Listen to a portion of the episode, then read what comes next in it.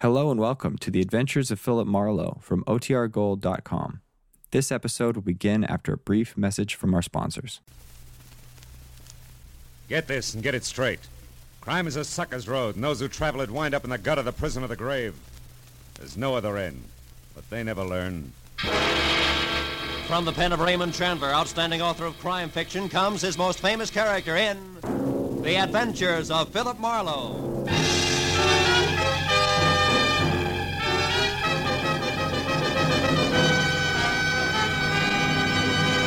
Now, with Gerald Mohr starred as Philip Marlowe, we bring you tonight's exciting story, The Soft Spot.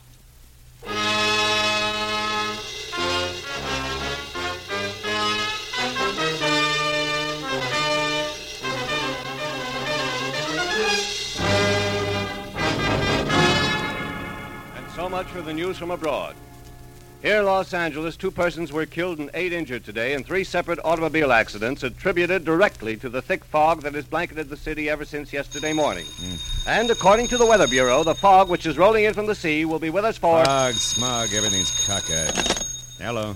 Philip Marlowe, please. Earl Hanley speaking. This is Marlowe. How are you, Mr. Hanley? How's the newspaper circulation business? Oh, both zooming, Philip. Oh, uh, look, Marlowe. Can you come out to my joint in Los Feliz Boulevard, 3810? I'd like you to work for me again. And, uh, you write your own ticket as usual. Uh, no, no. Thanks. They play too rough in your league, Hanley. Besides, it's a bum night to ride around in a cold newspaper truck watching out for hijackers. No, no, no, no, no, Marlowe. It's nothing like that.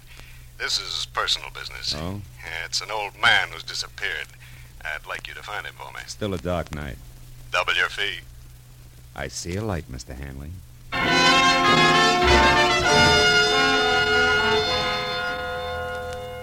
Outside, the city was wrapped up tight in the kind of wet ceiling zero fog that leaves you feeling damp and all alone. Hanley's joint on Los Feliz was an old English stone mansion. Sprawling, smothered in ivy, and about as cozy and come hither as a scream in the night. Inside, I followed an aging, round shouldered butler whose footsteps didn't make any noise along the type of high, wide, nice, cold furnished corridor you find only in museums. When we finally arrived at Hanley's study, however, things changed. It was a small room with bright lights, heat, and a desk cluttered with friendly bric-a-brac. Hanley himself was standing against the far wall, and for a moment, the contrast was jarring because the self-made man in shirt sleeves, built like a boxcar and chewing on a cold cigar, didn't at all match the collection of stiff family photos, 1890 style, that hung on the wall behind him. Uh, what is it, Marlowe? Hard to find the family resemblance? From here, your folks, Mr. Hanley? Yeah. Oh. Left to right. Uh, my mother, she passed on a year ago. Oh. Me as a kid. My father, a lush, and uh, my grandfather. he claimed to have killed more Indians than ever existed. All born and raised in a lot of nothing named Walker Falls. Wow. Couldn't hold you, huh? Uh-uh. Couldn't bring me back either, even when Ma died. I was only a little tyke when I ran away, Mono. Couldn't stand my grandfather even then. Nothing but a rod and a bottle. Bad combo. How about your father? Oh, I wrote a few nice words to him when Sister wrote me that Ma died. And I sent a fat check for flowers and a tombstone, but yeah, he never answered. Probably drank the dough up. He never could save a buck on his own, they tell me. Anyhow, enough of letting our hair down, Armano. Let's get on to business. Sit down. sit Oh, thanks, sure. You, uh, you said someone disappeared, Mr. Hanley, an old man? Yeah, yeah, it was a gardener here, Marlowe. Name's Cooper, John Cooper. He's 60, 65 maybe, tall and skinny. yeah, he got a fringe of curly hair around his ears. The rest is strictly cue ball. Yeah, he shoved off yesterday. With what, Hanley? Uh, with. Uh, yeah, you catch on fast, Phil. Yeah, you know, it's my trade. Yeah, yeah. Uh, well, the stuff don't amount to too much. Uh, half a dozen fancy silver drinking glasses. Those uh, Goblets? No, goblets. Yeah. Yeah, goblets. Uh, worth about a hundred apiece. Nothing that'll dent me. Also, I'm insured, of course. Well, then the goblets mean something else. They do. Um, let's call them a present from a lady. All right, let's. I want them back, Marlowe. Why me? Why not the insurance company or the law? No. Hmm? No, that I don't want. And if you laugh when I tell you the reason, I'm going to punch you right square in the nose. And have some scotch. No, thanks. Go ahead. Well, drink alone then, if you don't mind. I don't mind. Yeah, it's this old Duck Cooper, you know. I feel sorry for him. Yeah, he came in here one day last week, hat in hand, looking beat as an alley cat. So I gave him a job helping one of the gardeners, but uh, I was on to him right from the start. What does that mean? He was a gardener like I'm a ballet dancer. Oh. Yeah, I could tell. And from there on, it got worse. First couple of days, he watched me and everybody else around here pop-eyed as a shoplifter loose in Tiffany's. But you didn't fire him. No, no. Now, I figured a few square meals, some sleep, a little dough in his pocket would calm him down. So I just put a new master padlock in my trophy room and let it go with it. That was your mistake, huh? Yeah, yeah. But uh, just so you don't think I'm losing my marbles, Phil, I better tell you about another mistake. But uh, gonna have to make this short dinner guest shut out. Another mistake? Mm-hmm. Yeah, 15 years ago, Phil, I was in a spot just like this Cooper. Yeah, I was broke, hungry, mad at the world, and in a position to do the wrong thing. I did, and I got caught. The boss understood, read me the riot act, and let me go. And today it's my turn. Want to laugh? Not very much. Tell me, what have you got for me to go on? Well, thin air. Ah, but you're good, Marlowe. You'll make out. The name and description I already gave you that. All right, here's the rest of it, according to the servants. One, uh, he lived somewheres around Skid Row.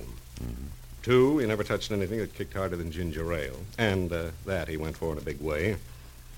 Three, he had a buddy in his neighborhood who was teaching him how to whittle. Uh, you know, make stuff, carving wood. Yeah, I know. And that's it, huh? Well, that plus the fact that he smoked these pint-sized cigars, we found a pack of them in the overalls he wore. Here they are. They're called Aces Up, made in a downtown L.A. shop, also on Skid Row. Oh, the address is in the box there. Could help. Could. Well, see what I can do, Mr. Hanley. Okay, Marlowe. Call me as soon as you get close, will you? Sure. Oh, and uh, Marlowe, Yeah? I uh, I want those goblets pretty bad, uh, but uh, take care of the old man, will you? I know what you mean. Yeah. Also, Hanley, I think it's a pretty decent thing that Yeah, you... yeah. You'll have to excuse me, Marlowe. I got to change for my guess. Uh, talk to you, huh? I followed Hanley back along the museum corridor past the guests who included a spy beautiful lady dressed in too much black, chatting with a crisp item in banker's gray flannel who looked like he'd been born holding an hors d'oeuvre. I didn't see how they could have much in common with their host. But when the big front door eased closed behind me, I forgot about them and concentrated on finding a needle in a haystack. Eh, A needle in a haystack in a fog yet. Well, the tobacco manufacturer responsible for the handmade black rope called Aces Up was my first try. His shop was a two-by-four dirty glass storefront labeled H. Andrade in dry, peeling gold foil that flaked off when I opened and closed the front door. And what had to be the proprietor was alone, rolling cigars on a rickety table that was stacked high with damp, dark tobacco leaves. He didn't look up when I described the man I was after. Asked if he'd seen him. A moment later, when he did turn his head my way to answer, I realized why. I am sorry, senor. I don't see nobody. I am blind. Fine start, huh? And for some cockeyed reason, like the fog or the kind of man I was after or the neighborhood of derelicts I moved through, which could have used a few sprays of sweet air, didn't get any better. Not at least for the next hour, during which I stuck to the wood carving angle and covered every possible tie-in I could think of, including a visit to a nearby home for retired men of the sea. Looking for someone who's teaching a man to whittle. That's right. He's teaching an old man named John Cooper. Ever hear of him? No, can't say I have. But lots of lads here whittle. Why don't you have a chat with them? Okay, I In will. the morning. They're all bedded down now, mate. Wouldn't want to pipe pipe 'em out over a silly question like yours, would you? Uh, no, no, Skipper. Let him sleep.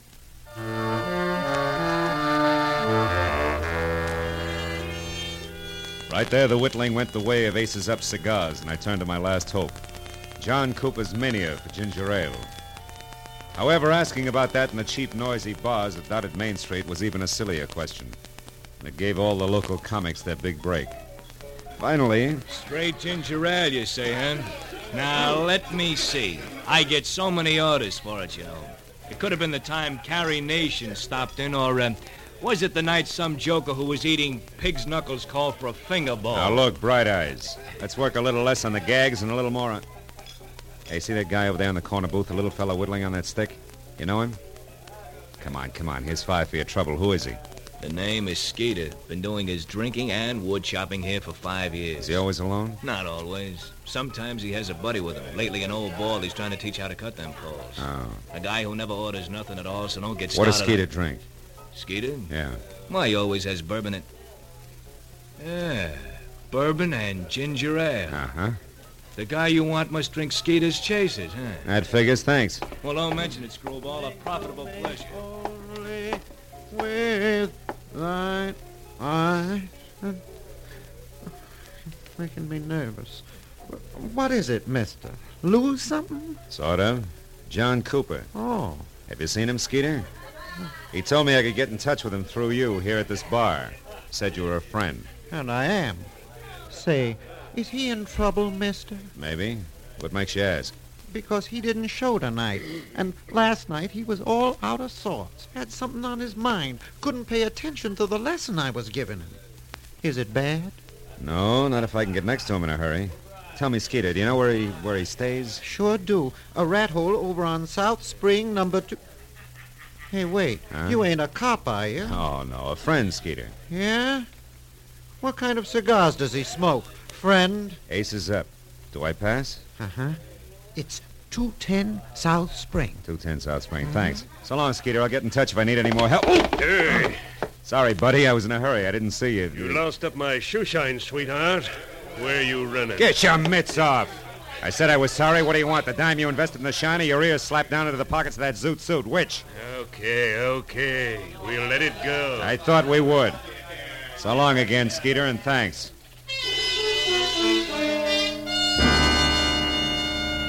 After I made my call to my client and told him how we stood, I drove the half a dozen blocks to 210 South Spring Street. The place was the kind of stale smelling, beer can littered, dingy, two story affair that made you wonder if the garbage collector got around anymore. When I knocked on the cracked glass front door that sported a laundry shirt cardboard that said rooms for rent and eyebrow pencil, I was ready for anything. And that's what I got. Puffy red eyes, bad teeth, smell of cheap gin, all in a cold cream, shiny face that was half hidden by enough bleached blonde hair to stuff an ottoman. Hey, handsome, I can catch my death of cold here. What's up? You the landlady? No, she passed out, but I was drinking with her, so I'll do. What do you want? An old man named John Cooper. Is he in? The skinny duffer? Mm-hmm. Yeah, I guess so. I seen him earlier. It's that door back there, the one on the right. Hey! Hey, Chalky! What do you want back there? Where are you going? Oh, what's the use? this way, mister. Hey, was that Cooper's room the fella just came out of, last on the right? Yeah, that's it. That louse probably swiped your friend's bottle. He's the kind. Ah, empty. Too bad. You know, he drinks you under the table and then takes what's left. Which in this case would be ginger ale. Cooper doesn't drink. Yeah? Oh, I didn't know about that? hey! Hey, you got company? Hey, Cooper! Lights on. Try the knob, huh? You're kind of anxious. Yeah. It's your game, mister. he doesn't drink, huh? What do you call that spread eagle position on the floor? Napping? No. Not with that knife in his chest. Huh? I call that murder.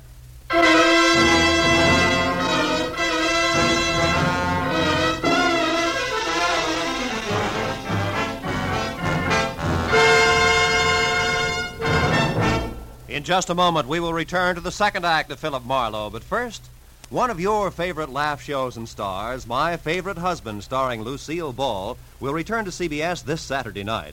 Formerly heard on Sunday nights, Lucille Ball and her favorite husband will now be heard on most of these same CBS stations every Saturday night. Be listening this Saturday when Lucille plunges that favorite husband into a mad and merry mix-up over who is the town's best or worst dressed man. Now, with our star, Gerald Mohr, the second act of Philip Marlowe, and tonight's story, The Soft Spot.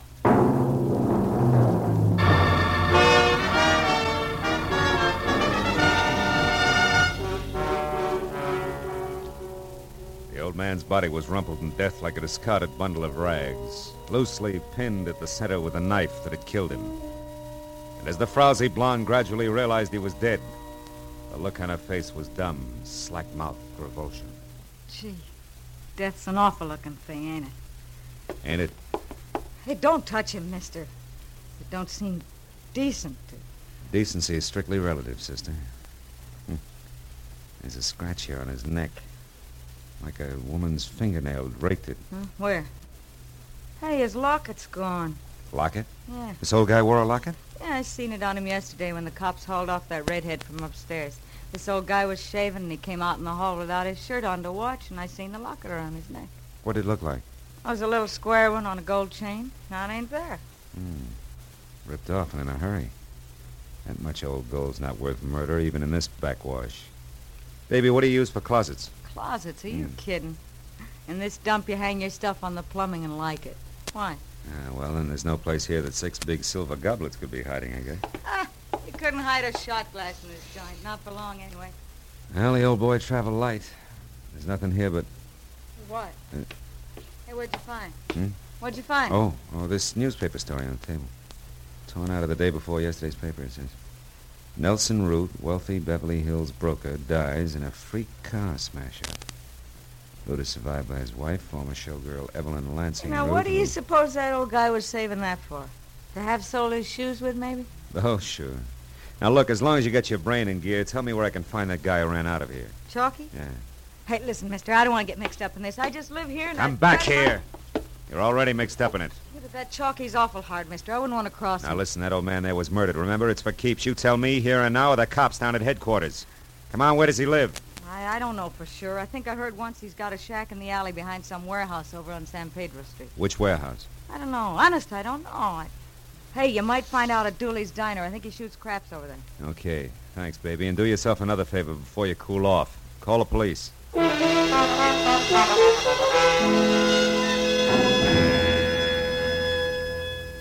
It took a solid hour of devious back alley trails before I finally broke down the intimidated loyalty of the Skid Row Brotherhood with a well placed $10 bill and got a bona fide lead. In the thick fog that crawled along the alley, Chalky's shack had all the welcome home look of a wet gutter.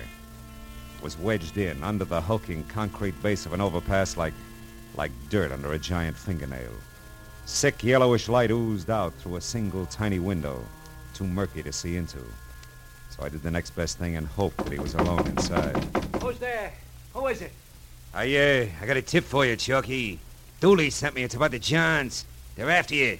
Cops. Hey, wait a minute. What's the tip, fella? What? Hey.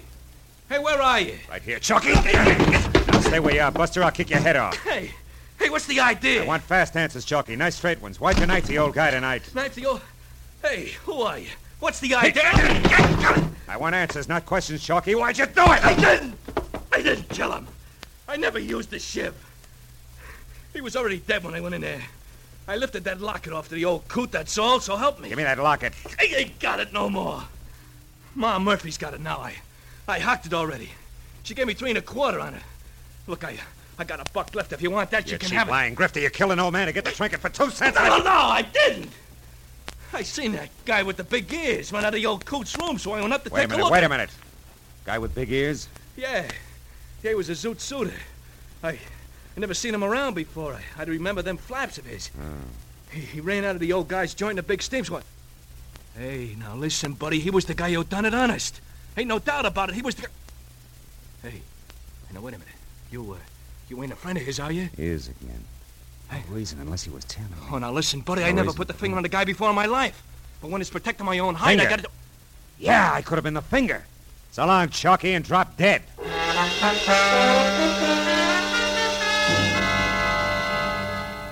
It was still foggy outside, but my own personal fog began to lift.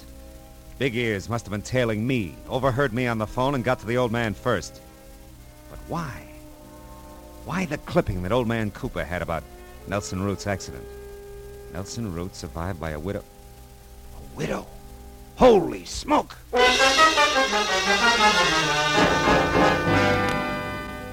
Callahan of the Daily Star gave me half a dozen pictures of Evelyn Lansing Root, from her early cheesecake days right on up to the role of widow in mourning.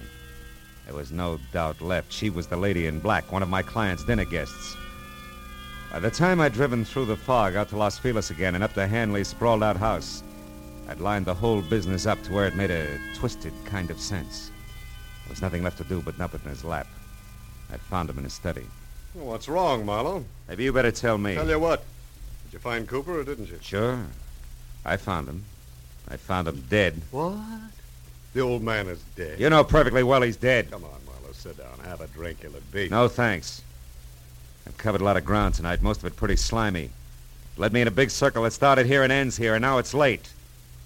We're both fairly intelligent. Let's give each other a break, shall we? Go on. Let's suppose that a man was in love with a woman, a married woman, who was tired of her husband. So?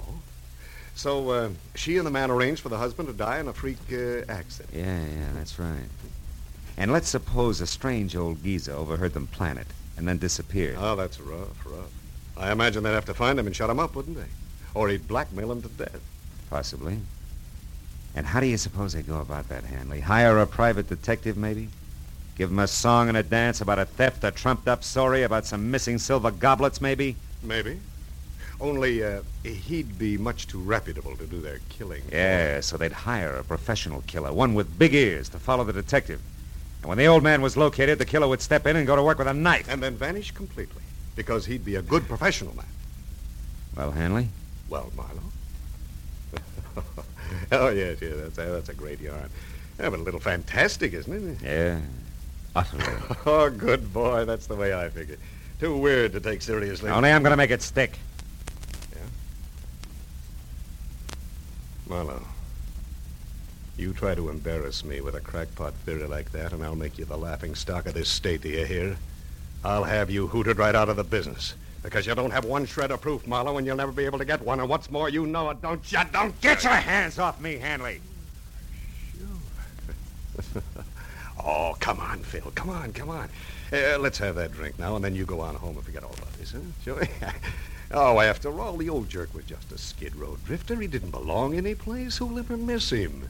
He was nobody, Phil. Get it? Mr. Nobody. He's no loss, so let's just forget him. Marlowe! Marlowe, wait a minute! Marlowe, come back here! I had to get out. What made it even worse to us that I knew he had me. I couldn't even begin to prove the first word of what I knew was the truth. I couldn't sleep with it either. That was why an hour later I leaned against the lamppost back on Skid Row again and looked across a lifeless intersection through the eddying fog at the gaunt flophouse where the old man had died. Well, well, well. A wayfaring stranger in the night. Hiya, pal. It. Wait a minute, wayfaring stranger. Couldn't you accommodate me to the extent of a match, or would that break your back? Here. Keep him. Thanks. Why don't you go home, pal? Hmm? Nothing happens here on Cooper Street after 2 in the a.m. Hm. As a matter of fact, nothing happens anywhere anymore. Cooper Street. Cooper. That's one right out of the book. I'll bet 50 bucks on it. Nine out of ten, they'll take the name of a street. Huh? Who? Never mind. You live around here? You're kidding. Where's Ma Murphy's pawn shop? Hey, easy. Watch the lapels, pal. Well, come on. Where is it? Ma's joined us three blocks down on Filbert, downstairs, middle of the block. But there's no romance there, pal. I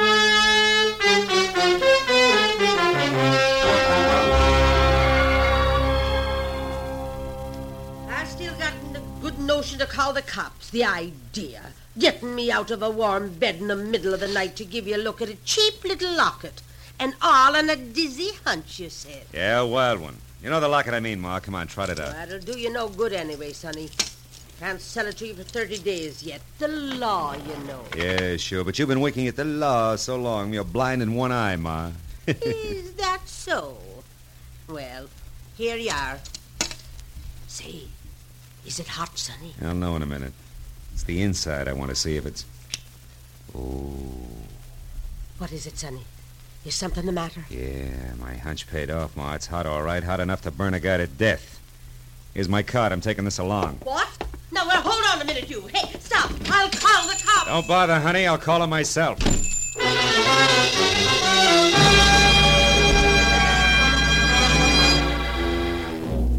The lights were still on in Earl Hanley's study, so I pulled over and parked on the street and went up the walk on foot. And as I moved to the door, the fog slid around me in thick swirls. When Hanley answered, his face was hard and ugly. He had a gun in his hand. Our business is over with, Marlowe. Not quite, Hanley. What do you want? I got a tag for our fantastic little Just Suppose story. You're either drunk or stupid, Marlowe. I warned you once, now beat it. Not till you've heard my punchline, Hanley. It goes like this Suppose a wife died after 40 years of marriage and left her husband alone. A lonely, lost old man who's mellowed with the years. Suppose he doesn't have much time left himself and he knows it, but he's got an obsession. An old unhappiness he wants to set straight. He wants to see a fella, not cause any trouble. Just be around where he can look at him now and then. Go on, get to the point. Sure, this is the point, Hanley. Huh? Here. Here, take it. Where did you get this locket, Marlowe? Where, where? Just suppose it has your picture on one side and your mother's on the other. What then? I, I gave this locket to my mother when I was a kid. Where did you get it? Come on, tell me. It came from around the neck of a harmless, sentimental old man who was stabbed to death tonight by a hired killer. He'd never have turned you in or blackmailed you, Hanley. Because that old man was your father. I had my own father killed. I, I, I ordered my own father's death. I didn't know it. Yeah. Mr. Nobody, remember? Come on, Hanley, give me the gun. We can go now.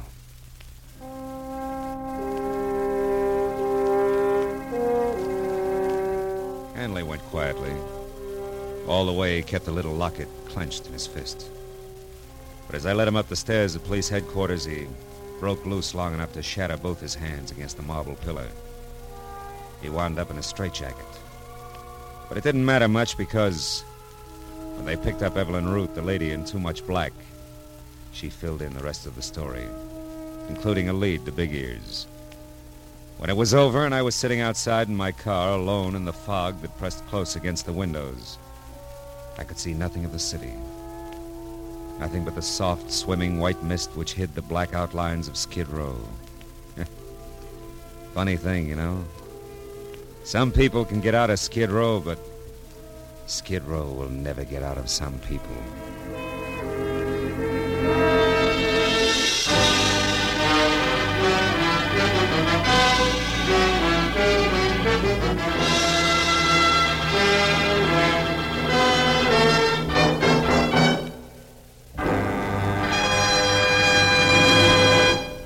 Adventures of Philip Marlowe, bringing you Raymond Chandler's most famous characters, star Gerald Mohr, are produced and directed by Richard Sanville and written for radio by Robert Mitchell and Gene Levitt.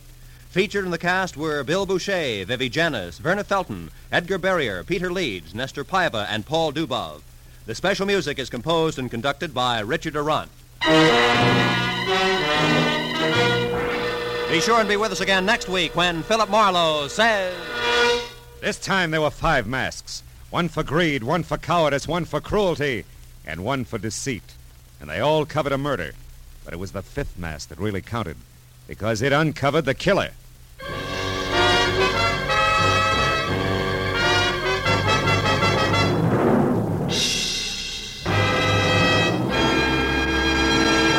For some easy to listen to music on Sunday afternoons, be sure to hear those favorites, the Symphonette and the Choraleers, which return to CBS this Sunday afternoon.